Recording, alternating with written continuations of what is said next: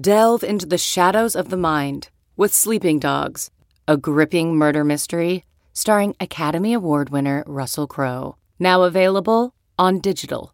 Crowe portrays an ex homicide detective unraveling a brutal murder he can't recall. Uncovering secrets from his past, he learns a chilling truth. It's best to let sleeping dogs lie. Visit sleepingdogsmovie.com slash Wondery to watch Sleeping Dogs, now on digital. That's sleepingdogsmovie.com slash Wondery. So, what are you supposed to do between each Engadget podcast? Wait in silence? I'm Matt Smith, and every morning I walk through the day's biggest tech stories. It's short, relevant, and ready for listening whenever you wake up. Find Engadget Morning Edition wherever you find your podcasts, or ask your smart speaker for the latest news from Engadget.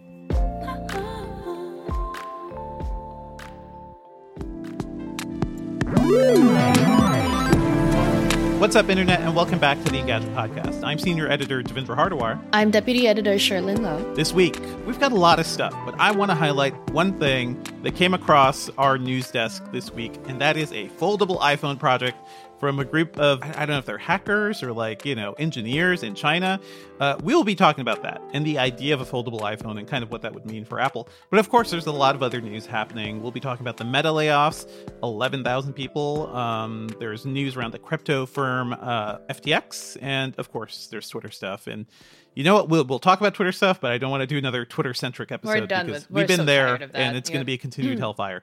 As always, folks, if you're enjoying the show, please be sure to subscribe to us on iTunes, leave us a review on iTunes, and you know, you can subscribe wherever you can get the show, wherever you get podcasts. You can drop us an email at podcastinggadget.com. Typically, we record uh, a live stream, a live show on our YouTube channel around 10 a.m. Eastern on Thursdays. Sometimes that's bumped up to 11 a.m., but if you check out our channel, you can kind of see when it's scheduled and join us. It's a fun time. I don't know when you saw this story, Cherlynn, about the folding iPhone, but tell me, what was your first thought once you heard somebody had? I like, thought it was a on this thing? Galaxy Z Flip 3 that someone ported iOS over to, or Z Flip 4. That's what it looked like to me. Um, but I hear it's a nightmare. I mean, it looks like a nightmare. Have you have you looked at this thing? So apparently, a group of folks at the Aesthetics of Science and Technology in China uh, basically took um, spare Motorola Razr parts. So if you remember that phone, which we just don't talk about at all Depends- it depends on yeah, it depends on which generation. The very first Yeah. generation of that one was god awful. They're yeah, and I feel like people just don't talk about the Razr at all, other than hey, it's cool that Motorola tried to bring the Razr back, but they used spare parts of that phone, their own 3D printed elements in the iPhone 10 screen, uh, made more flexible without putting on the uh, the glass part. So it was like just the OLED part of the screen, and an iOS jailbreak that lets um you know iOS run in this whole thing because it's not an official phone. Uh, this looks pretty wild. Um, just to see like the extent to which these folks have gone and done it. It looks like they took the hinge from the Razr. There's like exterior parts of the iPhone as well, so you kind of get the bezel. Um, it looks awful when it's folded because there's a huge uh, gap in between, but it does bring to mind this idea of like I do think people are kind of liking the Z Flip, even if I think the uh, the kind of point of it isn't quite there. There are rumors about Apple doing a folding iPhone, maybe something we'll see next year or in the next few years. Cherlynn, you are head of mobile now. Like you're you're the one doing all the mobile coverage. Would you be excited by a foldable iPhone? Like, do you think there would be a point to it? Head of mobile. I mean, yeah. Um You were literally just complaining about Apple calling you as we were starting to do this because you're so popular. I don't know. I don't You're know so if Apple, with Apple I don't know if Apple stuff. Yeah. blowing up my blowing up my phone means I am I am Yeah, of if they call you, that means I'm they head like of a lot of things. Yeah. Mobile. All right. Anyway, what do you um, think? uh, I I think that yes, I think that a foldable iDevice is on the way. I don't know that it's necessarily an iPhone. I think it makes more sense for Apple to look into a foldable iPad Mini. I think that that's sort of mo- closer to the form factor they'd be looking at. I don't think that Apple has seen any reason necessarily to pursue a folding iPhone yet. Um, even with like something like an iPhone Pro Max, I, Right, I right, right. I think we've heard a lot of rumors. I think we've, you know, but there's a lot more credible uh, reports out there around, say, a VR headset or, or yeah, even a foldable iPad. So, not necessarily. I think this video that we saw with the mod is pretty funny. Um, it's it's like if you think about the uh what they've actually made. It's not I, I I personally feel it's a little misleading to call it a folding iPhone because what makes an iPhone? iOS? And the fact that they use the screen from an iPhone 10, like the parts here, like you it said, looks. were I mean, on on the outside, it looks like an iPhone. Like it has the outside bezels. It has the. here's the here's what's funny, Mhm. right? They use it with spare Motorola Razr parts, like you said, their own 3D printed elements, and an iPhone 10 screen that they made a little bit more flexible by replacing the glass that originally wasn't that flexible Mm-hmm. or, or foldable at all, and then some of the touch layers uh, that they that they uh, replace as well. Well, uh, So, at what point is an iPhone not an iPhone or a, an iPhone, right? Like this thing Yeah. only has the iPhone 10 screen and iOS that's jailbroken sure. to run on this thing. I mean, I'm not saying anybody's gonna go out and buy this. I'm not saying you should go get this phone, but Oh no no no! no. It's not even for as an sale. achievement, as an achievement, I think it's uh it's pretty cool. It's kind of cool that somebody did this and showed it was possible.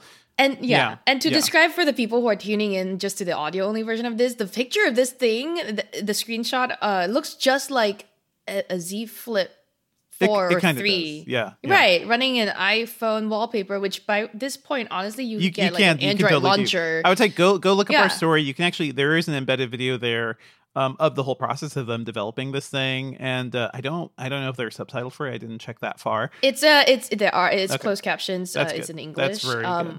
Yeah. Uh, but it looks like the whole thing should be set to like an 80s, uh, you know, montage music. It's just like, hey guys, we got this crazy idea. We're just going to go for it. We're going to try to make a folding iPhone.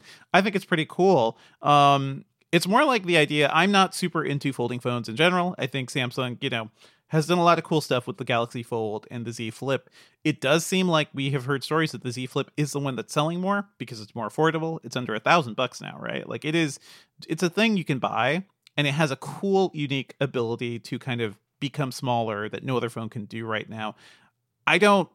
I, I could see Apple just paying attention to that, right? Like they don't ignore these things. They don't immediately Right. chase the fads that Samsung does or other people Right. do. But yeah, they got big screen iPhones after the Galaxy Note took off. Yeah, they started introducing kickstands into the iPad with the with all those uh the keyboard cases after the Surface took off. So clearly, Apple's trying to both be like, "Oh, we're too cool to like follow in your footsteps," but secretly they're like, um yeah that we we got to do something about this. They're they're too cool. They're they're making us look bad you know?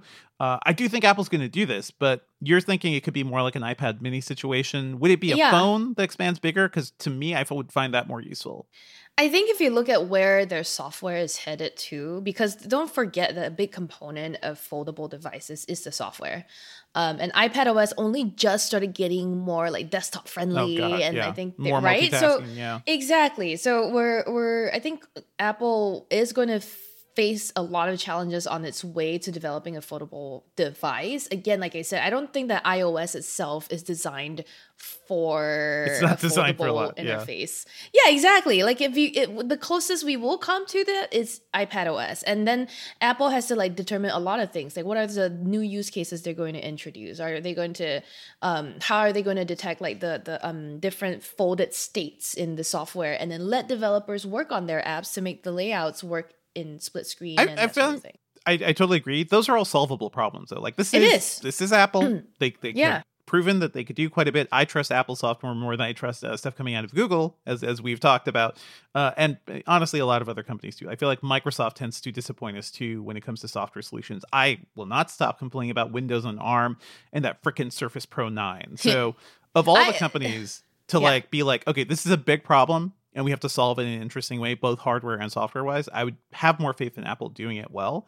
Um, do you think do you think they would try to introduce something new to this like idea of a folding phone because that is what apple's really known for right like they take Right, the so- idea and kind of perfect it in a way or this rem- I was reminded of this, and and you know, perfect that you brought it up at this time. I was about to bring up that Sir Holmes in our chat said, uh, "No one wants to waste time unfolding a phone Yes. again." So the, that's a But very important do. point. They- they- people do, yeah. And the reason, so this ties into what you said by with the whole thing about what happens on the outside of a phone, right? We're assuming this thing that if say Apple is making a foldable iPad or iPad Mini, that it will fold in half with the screens facing each other and then the external maybe becomes a phone similar to the Galaxy Z Fold or what like the Z Flip where it has a cover display perhaps that would solve some of the problem of like having to first unfold your phone before using it or or that is why they're not going to pursue it on a phone because a device like a tablet people are less annoyed by like you have to take it out and Sure. unfold it first. You, you assume it's going to take some phone Yeah, right exactly yeah. a phone you want it to be always ready always you know they just introduced that always on display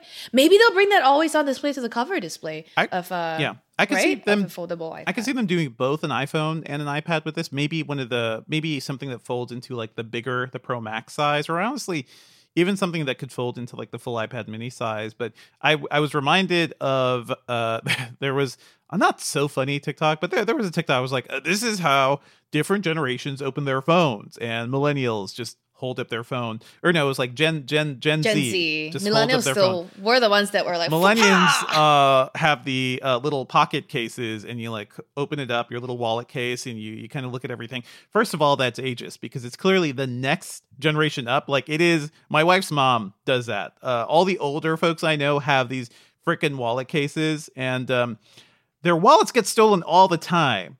And i'm like what are you don't put your life don't put your phone don't put all of your cards and everything in a single case. Anyway that's a whole other story. But i was reminded of like that thing and th- there was sort of like we we all learn how to interact with these devices differently. I don't see z flip uh, like people who own that complaining about having to flip it up. Honestly i think they like having to flip it up. Like it is a it's an action that kind of gets you back into it. Maybe for some people they'll be like it'll prevent me from doom scrolling because it takes more effort to get into my phone. Right. Right. Mhm. It's a good put away phone. Um, I also want to point out that video that um, spurred this entire conversation uh, from, I guess, I don't know, KJMX.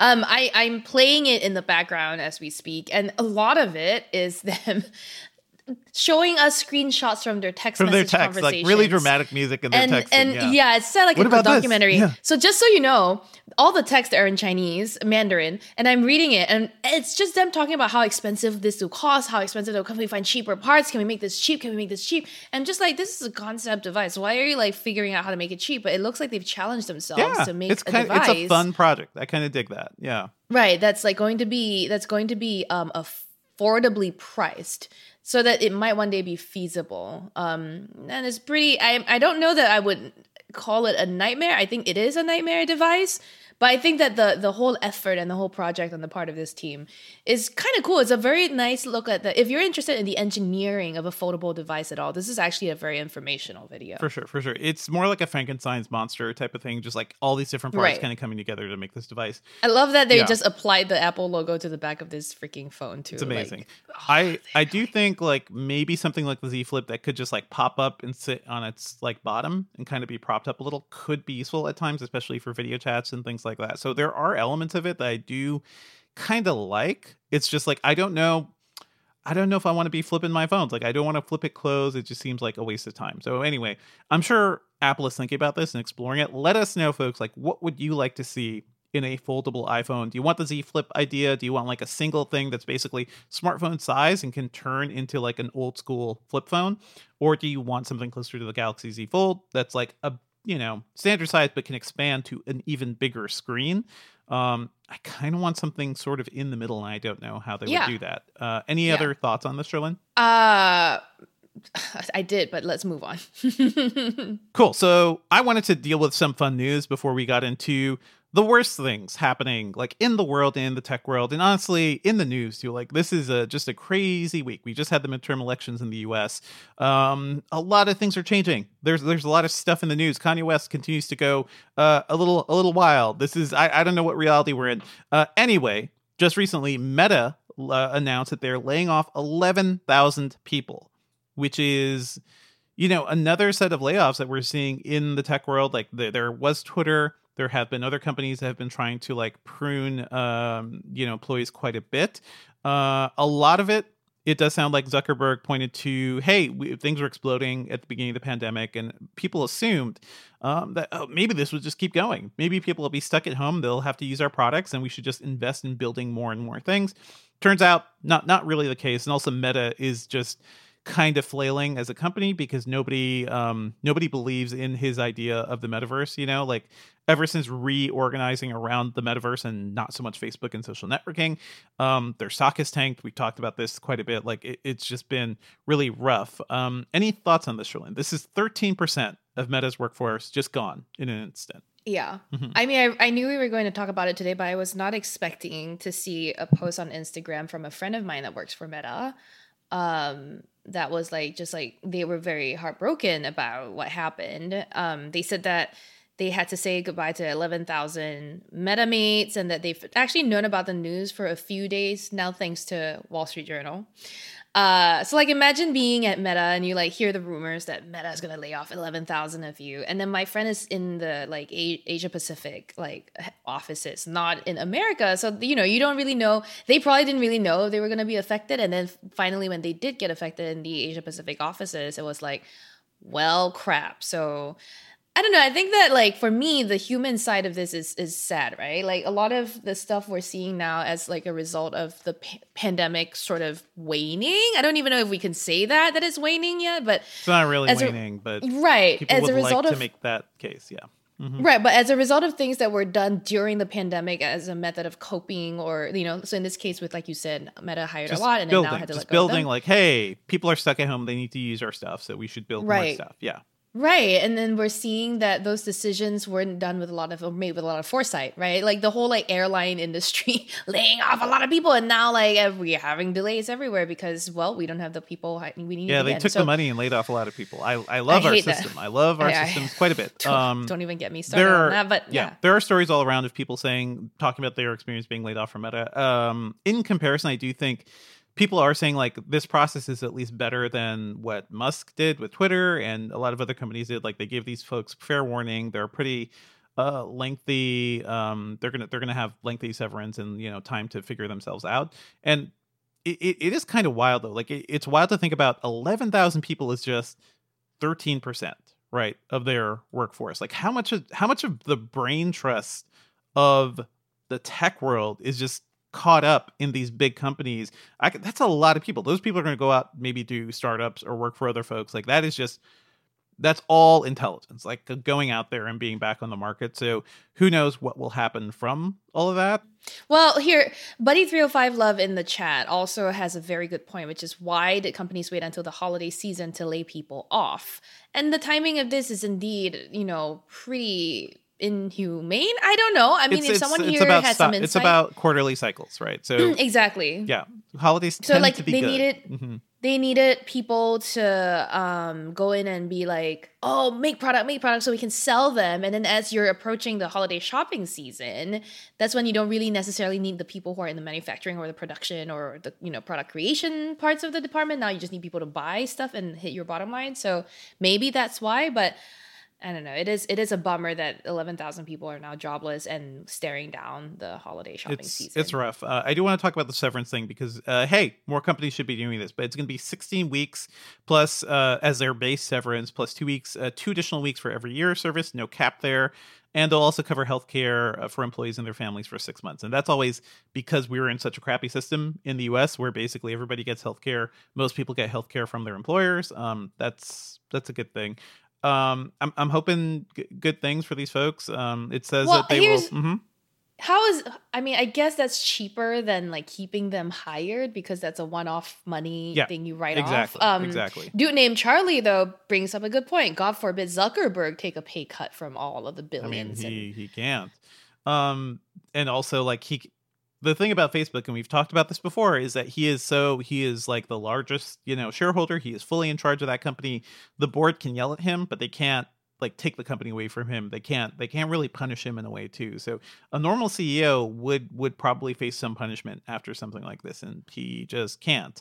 Um, another thing that's worth mentioning, uh, Meta says that they're going to help people find new jobs by working with an external vendor, and they're going to sur- support employees on visa with a dedicated team of immigration specialists, and that's a big deal too. That's something that I think a lot of companies need to think about because when you lay somebody off, if they're here on a visa, they got to go back home. They're screwed. I'm sure you care about that, Cherlynn. Like that's kind of Yeah. what you've been dealing with. Yeah. That was always that was always my worst nightmare which is that like if i ever got laid off or lost my job i would have to go home immediately. It depends also on the class of visa that you're on. Some classes of visas and i'm not super familiar with which classes of visas do this but some of them you don't really have like to go home immediately but some you like do. So like it's a huge life change and like for people who are making that's why when i was on a visa i could never really make long-term plans because you never know when you're supposed to ditch everything and leave um, so it's good to hear that they're working with visa workers on this, but I, I don't really know what that means for them. Uh, H1B workers, maybe you have like a 10 to 2 week grace period to find another job but it's also it's also not just especially for H1B which is the most popular tech visa right? It's not just like that you they want to help you stay in the country and find another job. It's also the transference of your visa to your new employer. And very often employers don't want to hire someone on a visa mm-hmm. because it's a lot of it's additional money. Yeah, yeah. It's too much trouble. You never know the visa is going to get um, approved. The good news with things like the H1B visa is that you can transfer employer fairly easily, but not all visas are like that. Some of the O1 and O1 visa for artists and outstanding individuals, the L1 visa, which is about managers within a, an organization managing overseas staff, those are a lot trickier to navigate in these types of situations. So again, while I'm glad that they're you know saying that they're going to help visa workers, which like you said is something that companies need to think about, I'm also just kind of not sure what the limits are there. Yeah this is rough time. It's gonna be rough for everybody too. So we're seeing a lot of layoffs. If there's one thing I'm an expert yeah. about, clearly it's visas, it's visas. and know working visas. in the U.S. so things are rough for tech. Honestly, things are rough for a lot of people in America too. So I'm hoping these folks bounce back. And yeah, stay stay safe, everybody. Like this is we're gonna be facing a weird financial time, and even if there's a lot of reporting going like. Yeah, the economy's not as bad as people are saying. I think inflation actually went down to like 7.5%. It was the news I saw this morning. Um, things aren't as bad as they're saying, but a lot of companies are reacting as if we're going to be facing a real, you know, financial crisis. And that still means even if it doesn't happen, they're going to be, you know, thinking of firing people. So just be safe, people. And uh, yeah, we're going to, we're going to ride this one out in other news, um, some crazy things are happening around FTX, the crypto giant, and also Binance. So FTX has been in a lot of trouble. Apparently, there was like a, I believe, a big run on their value, and uh, things were looking pretty bad for FTX. And then Binance, which is the largest uh, crypto firm, I believe, I believe FTX is the third largest. But Binance was like, okay, cool, we will buy you out so that it doesn't tank this entire industry. And then shortly after that story, hit, uh, Binance was like, "Nah, bruh, I'm not." I'm not into this because they did do due diligence and saw that uh, FTX is in a lot of trouble. So now this company, um, which a lot of people I think were talking about as one of the highlights of the crypto world. Um, you know, the founder, Sam Bankman Fried, is like one of those young dudes. He's like 30 something. Was like, oh man, he built this company that's worth billions, tens of billions of dollars. He himself was up to 16 billion I believe, most recently. I think it was even higher before that. This is like the miracle moneymaker that people want in the tech world, right?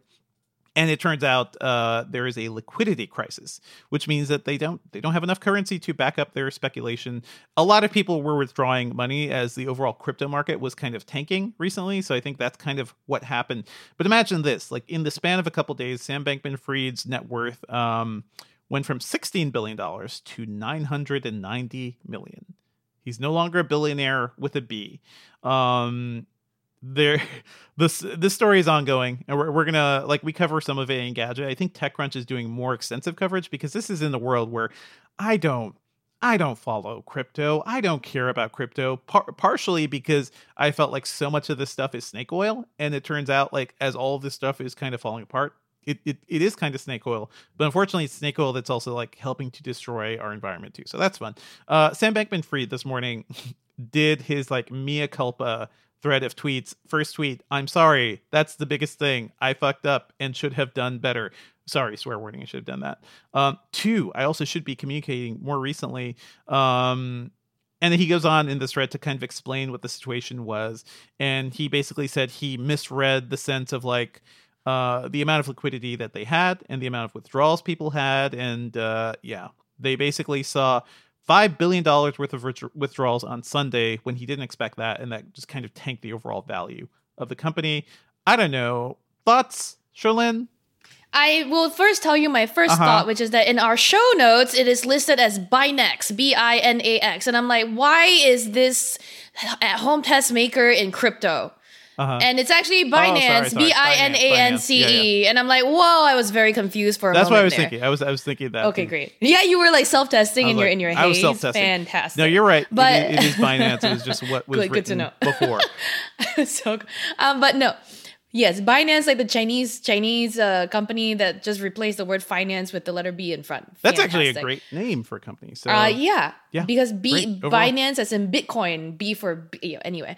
Uh, the other thing, my other like uh, knee jerk reaction to this is like buy crypto, good, Good. and yeah, Mm-hmm. and then the rest of uh, the way I feel about this is like you, I really do not give a effing f about crypto.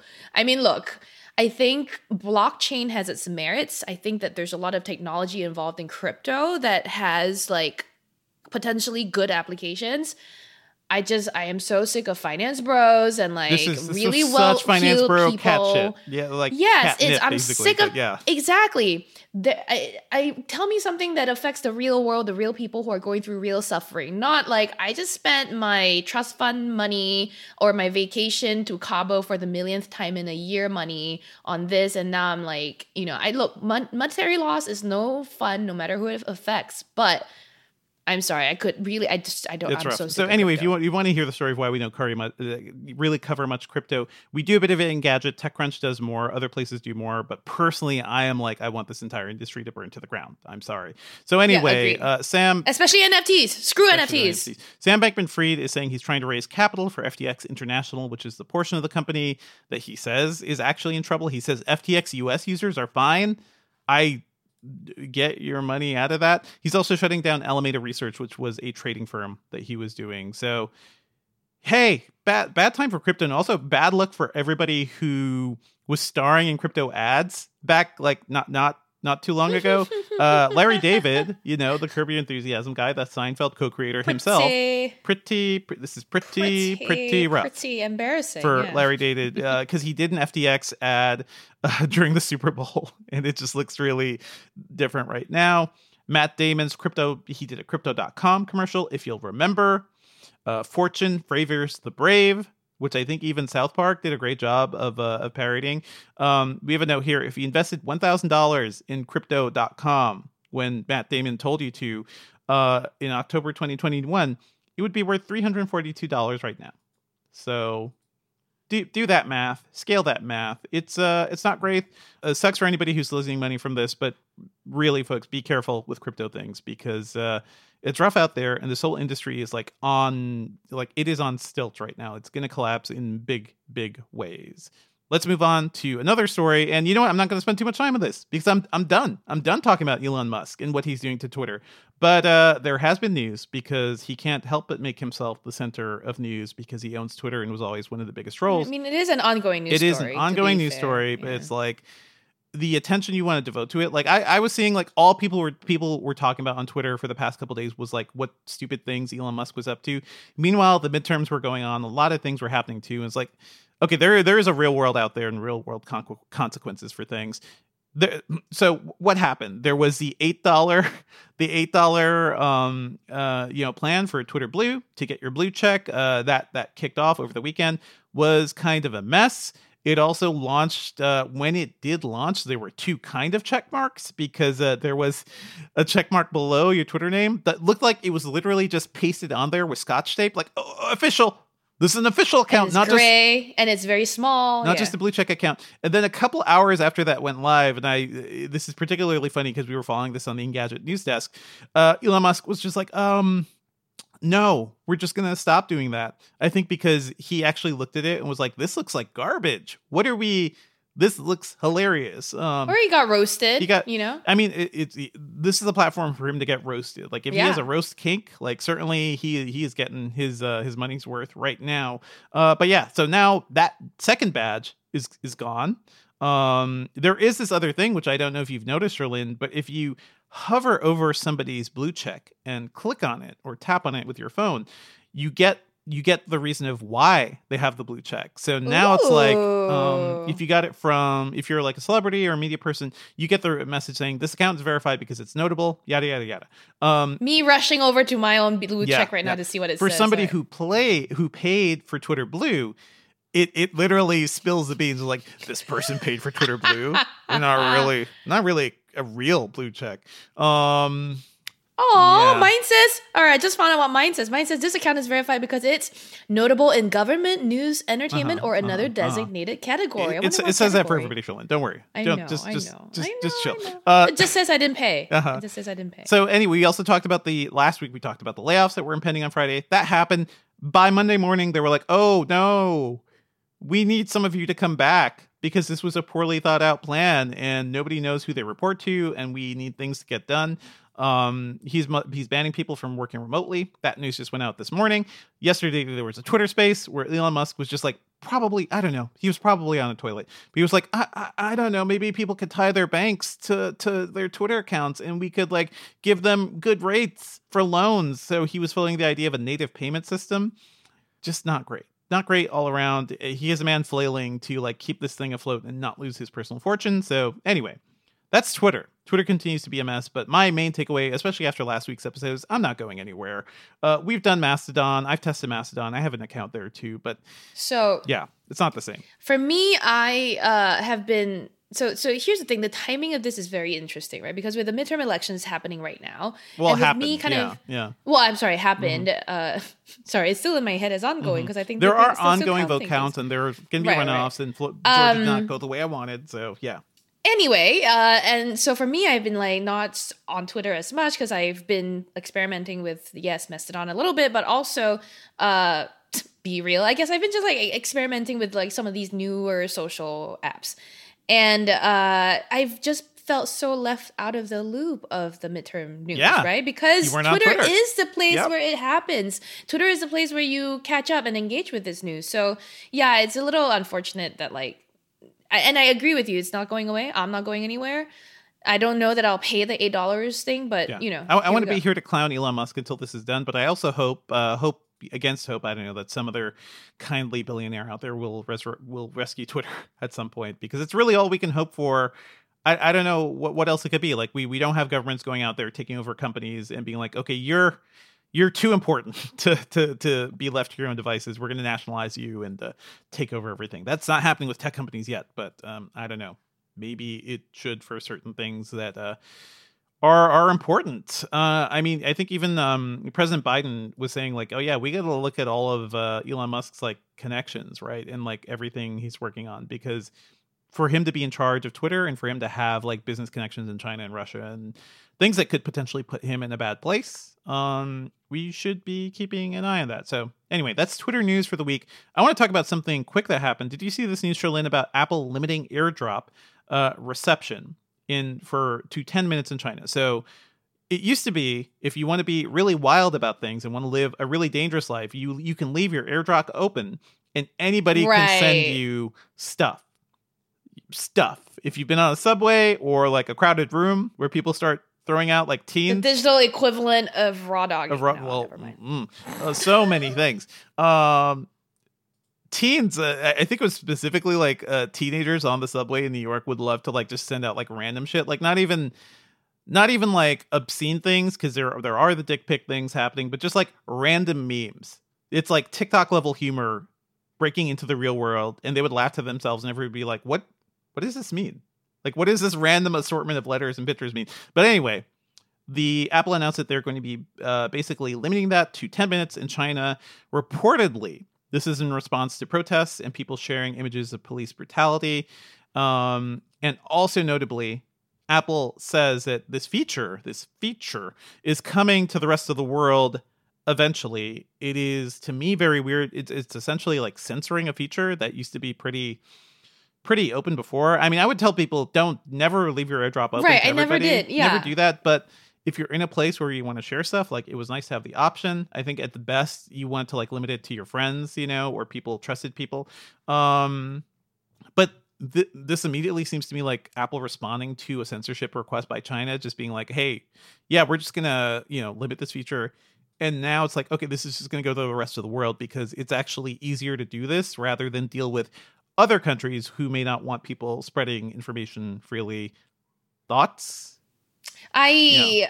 as a as a as a newly minted Apple ecosystem person, uh yeah, no, airdrop is a thing that I've I always like I just go to my like events or whatever with friends, right? And I'm like, turn on your airdrop. I'll tell everyone, turn on your airdrop and send you like 10,000 photos and videos. I'm that like annoying drunk person like that's that sending just like videos. that yeah yeah Right. And exactly like that. And like they're always going like, it's on, it's on. So like at this point, but I haven't friended everyone, you. You're not my contacts, therefore you cannot airdrop me. Yeah. Right, I'm like, is it everyone?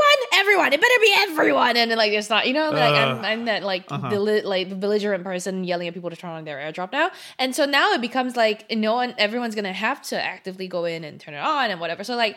I can see it impacting some people. I don't see it as like a huge issue because I'm already telling people to turn on their airdrop before I send them things.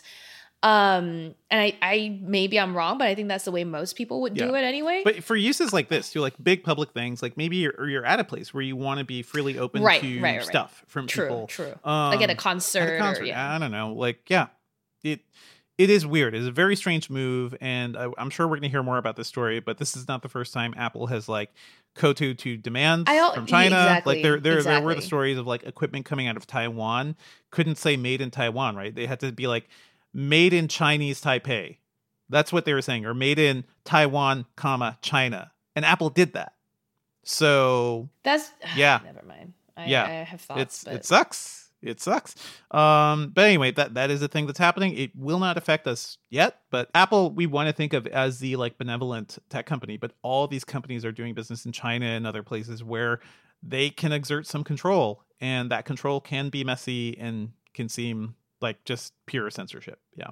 in, in China, it's hard. I don't think that Apple thinks it has more con- control than the Chinese government. No, you know what no. I mean? Like, and yeah. it's so dependent on yeah factories in China. companies can't even go in. They want they want the user base that China provides. They Facebook wants Facebook's not in China famously, so like they you know It took Apple a while to get in there. ball. It took a while for them to open up China stores. So exactly. That's why they want to play ball. my my whole thing is this sucks, and uh, yeah, I, I hope we do not see more of this. But everybody needs China. Everybody needs to be good with China. So unfortunately, that's where it is.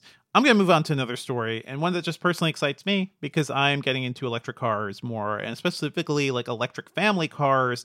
And Volvo, after freaking months of teasing, I don't know if this has even been on your radar, Cherlynn, but like every couple weeks, Volvo would like just release a video on on their YouTube channel, being like, "It's coming, our next generation car, our safest car ever. It's coming." Mhm. Mhm. and it has been officially announced. Uh, Andrew Tarantola has a story.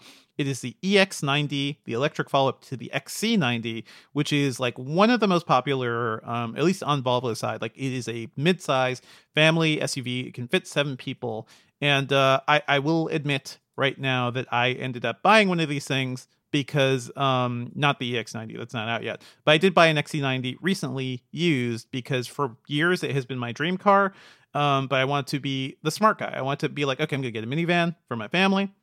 I'm gonna get one that's a plug-in hybrid and everything. And I've talked about this on the site. And if you go look at my story about the Chrysler Pacifica, it was a great minivan until Chrysler um, recalled it because of freaking exploding batteries. And I just kind of gave up on waiting for the fix. It took them over seven months, and there is actually a fix coming out. But I basically sold my car before that and moved over to the XC90. This new EX90, it looks beautiful.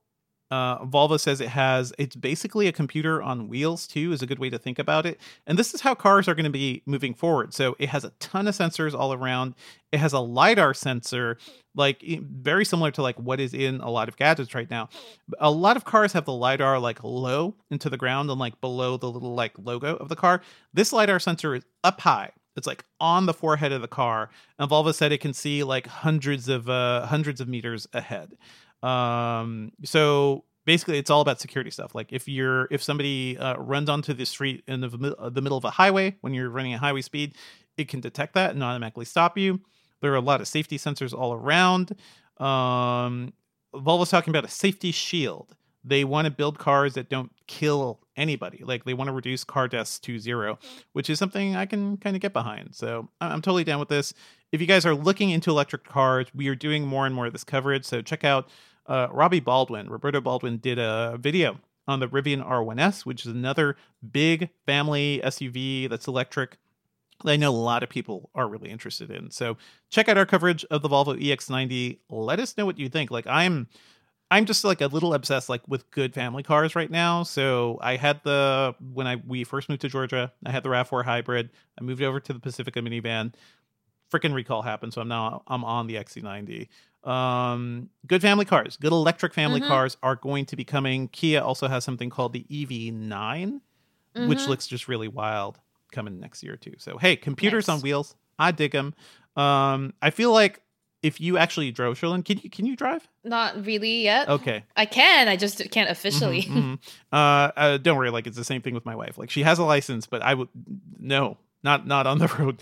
Um, I do think for a lot of people, like we, especially as we need to move in different ways, and maybe self driving could be a thing eventually. There is all the news about self driving like taking a while to actually happen.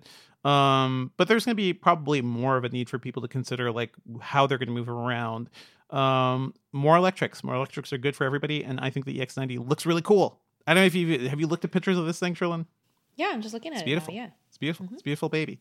Um, I'm I'm loving it. Uh, you had some other news that you want to Yes, you know about. what else is beautiful? Instagram's new redesign for the web. It's basically the Instagram uh, version that you use in a browser. If you've been using it on a browser like I have, because apparently everybody wants to message me on Instagram and not an actual messaging app, so great.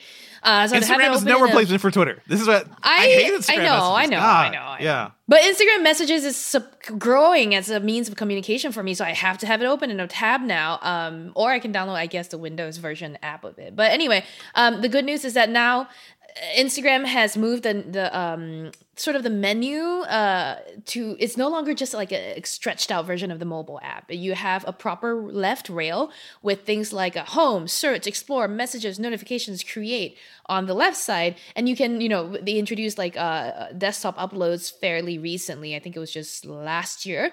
Um, from the desktop, which means you could have used like Photoshop, properly Photoshopped or properly edited desktop creations onto Instagram. Now, with this new layout, that's a, a three column layout, it not only means easier desktop use of Instagram, but it also could hint at large screen device friendly interface coming to, let's say, tablets. When did example, Instagram we- launch?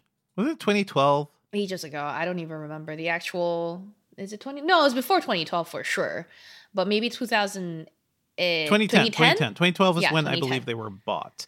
But people have been asking Sure. for this forever. What the hell I know. are you doing? But until today, Yeah. until now, there's still no There- dedicated yeah. iPad app. Mhm. There's still no dedicated tablet app. So, but but with this, you know, the redesign for the desktop, hopefully, is a sign of good things to come. Uh, I also want to power through just another piece of kind of funny, bittersweet news.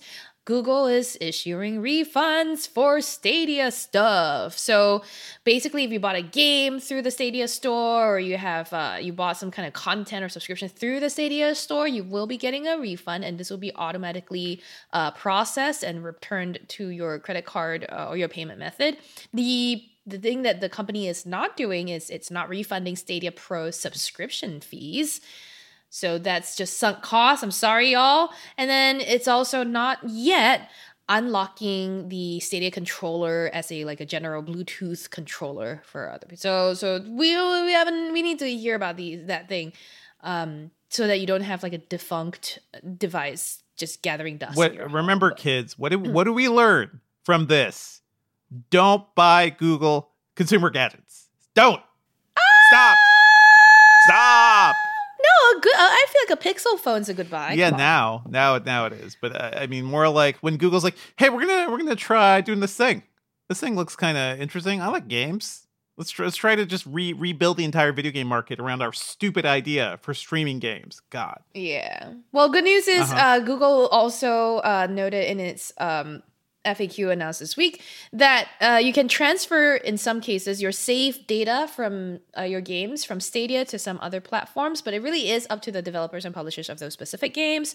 Uh, apparently, Ubisoft, Bungie, Rockstar, Bethesda are working on ways to help players move their game progress to other platforms. Cyberpunk 2077 players can already export their save data to the PC version and then sync it to your console. very cool Uh, I, I love the the flexibility of save data now like it, Good, it is yeah, exactly. it is saving a lot of time. And for anybody who spent like hundreds of hours in Assassin's Creed on Stadia, like it is nice to be able to get that out of there. But uh, have you have you actually used Stadia, Cherlynn? Or, or any of these Nope. things? Yeah. Other than at a demo Uh-huh, event or like uh yeah, I have a I like I said I have a Stadia setup, controller and everything that Google sent or like at an event I was received I received it. Still in How- how plastic many- wrapping in the box. How many Google devices do you have? They were just like, oh, we're gonna launch this thing, and then you haven't even opened it, and they had fully killed it. That's the one most obvious Uh-huh. one. That's the only one actually because everything else, even the things that are dead like clips, I had Uh-huh. to open it Yeah, to review clips. Yep, them. So yep, like yep. yeah, clips is so dead. But uh there we go. Yes. Anyway, let's go. talk about some things around Engadget because we have a lot of fun things going on. We've got our holiday gift guide series going Yes. on, and uh, you want to highlight one trillion the best gifts for tea lovers in 2022. I like the shape of a lot of these tea gadgets. These look really cool. Sam Rutherford wrote up a part of our holiday gift guide. He wrote up a best gifts for tea lovers in 2022. There is, I think, a not a companion piece, but kind of a, a parallel piece for coffee lovers. There is, yeah. Uh, on the site, and uh, I forget who wrote it, but I know that Sam Rutherford is a good person to write this story. Not because he is a massive tea lover, but his wife is so pedantic about their Wow, tea. just airing her out there. It was No, Billy Steele. It was. Billy Steele who did the coffee. Who wrote the one. Yeah. Mm-hmm. coffee one? Okay. So the so the teapot that um the teapot the kettle that uh Sam recommends in the in the guide is uh I think everyone who knows tea and boiling water will find it familiar looking. I've seen it in many a friend's apartment uh and it's one of those that you can control the temperature, keep the It's very temperature pretty. at it's very pretty. it's very pretty. Yeah. It's got a long gooseneck sort of a spout. Um, it's just easy to use. I personally don't think it's got enough capacity for the amount It's a of little hot liquid I drink. small. Yeah. Yeah, yeah, it's kind of tiny looks- and it's very well insulated, so those walls are thick too. So it really doesn't contain a lot of liquid. That's a shame. But you know, at least you can put like water in there and just leave it there, and it'll be hot all day. You know what? Good, Which is good gift for everybody. is Get an electric tea kettle. Like if you drink any bit of Exactly. tea, if you Oh, ever I have one, yeah. over, uh, I like the the Cuisinart one that is just like a big thing and has different temperature settings. I don't need a dial for temperature, but give Right. give us some control. Exactly, nice. same. Yeah. I use a cheapo. I'm a I'm as I'm a Singaporean as they come. Either you use a stovetop kettle or I use electric one, and an electric one just a cheap twenty a dollar Amazon. one. Yeah, I mean, uh, we also recommend the Breville IQ electric kettle, so that is another option there. Um, somebody, I, Uh, Sam has also recommended. I'm sorry, Sam's also recommended some frothers in there that will really elevate your tea drinking experience. I have some myself that I've never used because they're such a mess and such a pain. you gotta, ahead, you gotta, you're supposed to froth below the line, so it's not like getting everywhere. But yeah, But cleaning, cleaning those. I, I'm a big cleaner. Anyway, go on. There's a lot of cool gadgets here, and uh, I would say look at these things for gifts. Like this is why we're doing this. We've got a lot of great gifts ideas. I saw a couple other guides go up. There was the best earbuds, headphones. There's the best tech toys and gifts for kids. Best board games. Um, I love a lot of this stuff, and yeah, if you buy stuff through Engadget, you help to support the site too, which is kind of fun. So check out our guides. I uh, I am already starting to buy some gifts, and we'll probably have Valentine's. I already bought too many. Yeah. You bought too many. Um, I'm waiting Yeah. for mine, Trillin. Um, yeah, waiting. We will also get uh, Valentina on, our guides editor and our, our like lead of commerce, uh, to talk about all these things too, because it's that time of the year. And I think there's some really cool things to do, and the best thing to do, like being able to buy smarter instead of just like buying crap for people. I think people appreciate good gifts, you know. That's why I recommended some gifts last episode, and y'all were like, "That's not a pop culture." But anyway, let's moving on. Speaking Uh-huh. of, what have you been working on, Devindra? Sure. Um, I've been talking with Magic Leap. Remember them, the AR headset company? Uh, the Magic Leap 2 headset uh, officially launched uh, at the end of September, and I've been talking with them about the tech behind it. Um, I talked a bit about this last week, I think, but it is uh, that feature is going to be going up this week uh, soon. So I'm going to be prepping that. But there is some cool hardware in here. I think it is the best looking AR headset I've ever seen, but it's from Magic Leap, and a lot of people have lost faith in them. They have a new enterprise focus, which could be a big deal, but it also seems like even the enterprise is not doing well enough for Microsoft because that's where HoloLens was being targeted and HoloLens 2. So, hey, this is all up in the air, but it's really fascinating to see the Quest uh, or the Magic Leap 2 and the MetaQuest Pro coming out at the same time. Like some really high end looks at um, AR and VR. What are you working on, Cherlynn? Uh, I've been testing out Microsoft's adaptive mouse kit, which we've Uh-huh, covered a few yeah. times now. Um, it was very nice and easy to set up. I am, you know, I think in actual use, these things don't work like I imagined they would. Um, but one of the things that's crucial to our coverage of this device now that we have it ourselves is we want to get it out there in the hands of or, or, or in the experiences of people who would benefit, right? So people with limited mobility, people with so it's going to take us a little bit more time to maybe produce or publish something. Uh, but if you can think of ways that the Microsoft Adaptive Mouse or the Hub or the Switch kit would um, improve your life let me know on twitter. I'm at Cherlynn Low i really would like to see creative or just you know actually beneficial ideas for someone that's you know unlike myself. I'm able-bodied so this is i see some benefit but i might be blind to a few of them. So uh, let me know. And then uh, some other stuff what we're testing uh, is under embargo so i can't really talk about okay, it yet okay. but, uh, well keep an eye out. Like we're also like fully uh, ready to start preparing for ces because it's freaking november and hey guys, uh, just all sit, tight. We've got a lot of news incoming, and we're going to be probably even more tired. And uh, you know what? Yeah, prepping prepping for stuff. I like that mouse. It's a good looking mouse. Cherlynn, what do you what do you have for a pop culture pick this week? so.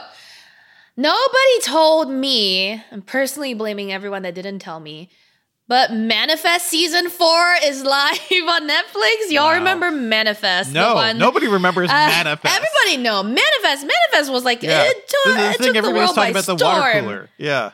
Oh, every, it took the world by storm when it launched on Netflix uh, or came over to Netflix from Fox or something. um, so season four is up, and I gotta tell you, with Netflix being the people who are in, like you know paying for season four, things get real melodramatic. It's uh, it's a dip, it's a whole vibe shift. The acting got somehow worse. The storyline is way more dramatic. I have not finished the season, so there's things like that. But I've been looking and waiting for the the team behind this show to expand the story to kind of explain to me what's going on. And I I'm not sure just yet if they know where they're going. Is, is this I'm a, not sure. This is a show about people disappearing from a plane, right, and reappearing. Yes. So exactly. I, I cannot plane, get yeah. over the fact that this show basically stole the concept of the 4400 in a way yes too. yes. Yeah. There there's so many adaptations of the same plot right? So this is basically yes so a plane disappears five and a half years later it reappears. Everyone on board is the same was age that the as first episode of fringe even right? Like it was Zip a plane thing. Well, Fringe, yeah. Fringe was a plane related yeah, uh, pilot. yeah. I know Fringe so well, but you the first Fringe, episode was not about people. It was all people in on board war. This, I mean, the strain also starts strain, with a plane landing with people mysteriously dead in it. This one's just um. It, it's a mix. It's a mishmash of things. It's lost. It's like um. Uh, yeah, Fringe, forty four hundred, the one hundred, so many. I will I will say season four is out and I've been enjoying it even despite the melodrama and whatever. I've just been, you know, getting back into that world. I like being back in that That's cool. mystery That's cool. solving atmosphere. Deal with that. Uh, yeah, yeah. Uh, manifest. I don't know, people. I don't know. I, the big question Don't mark. be a hater. Why you that. gotta shit all over what I watch? Jesus. Uh, I will talk about one of the best things on TV right now, which I've recommended before, but I also think you should Yes. watch Cherlynn, which is Andor on Disney So Plus. you're recycling ideas. I'm recycling okay. this because I think when it started, we were like, "Oh, this is pretty good." I think this is pretty good. Um, now we were like ten episodes in, and I'm like, "Holy crap! This is one of the best Star Wars things ever made. It is one of the best things on TV right now. It is a great exploration of ideas in the Star Wars universe that's never really been done before. It is sort of looking at like how rebellion is formed because Star Wars was always the rebels versus the evil empire, but this kind of gets into the nitty gritty of that and what that means and the way empires can basically use fascism to kind of control their population and get people really excited about really simple things. In a weird way, this show feels like it's almost preparing um, people for the world we're kind of stepping into. So I don't I don't know, but I do think it's incredibly well written, incredibly well acted. Andor is very good. And also, I was happy to see that uh, there's another Star Wars animated uh, series out right now called Tales of the Jedi. And I think you'd really like this one, Cherlynn, because Tales of the Jedi is um, bringing in characters we've seen before, like Ahsoka and uh, was it uh, Count Dooku from from the prequels, which nobody remembers, but it brings his characters back. It shows us like aspects of their lives we haven't seen before. We see something like from when Ahsoka was born. I think is pretty cool. And Count Dooku, like as a Jedi man, um, who's starting to like lose faith basically in in everything. I think the animation is good. Uh, the series is created by Dave Filoni, who's basically been behind a lot of the like Star Wars animated stuff, and also like in the Mandalorian too. Like he's done a lot of writing on that. So I have had a hard time getting into the Star Wars animated shows because I think the animation looks kind of bad. Um, a lot of them have been geared towards kids too. So, like Clone Wars and even like the Rebels show, I think that's what it was called. Um, just never really got into them. These are like bite sized episodes, 15 to 20 minutes. Cool characters. I like good animation and good storytelling. So I think these are like a good way to get into extra stories around these characters in the Star Wars universe. So check out Tales of the Jedi. It's on Disney Plus right now. Well, that's it for the episode this week, everyone. Thank you as always for listening. Our theme music is by game composer Dale North. Our outro music is by our very own Terrence O'Brien. This podcast is produced by Ben Ellman. You can find Devindra at at Devindra on Twitter and a podcast about movies and TV at thefilmcast.com. If you want to send me great ideas for how to better use the Microsoft Adaptive Mouse, or you want to send me better TV show ideas, you can hit me up on Twitter. I'm at Cherlynn Low. Email us your thoughts at podcast at engadget.com. Leave us a review, please, on iTunes and subscribe on anything that gets podcasts.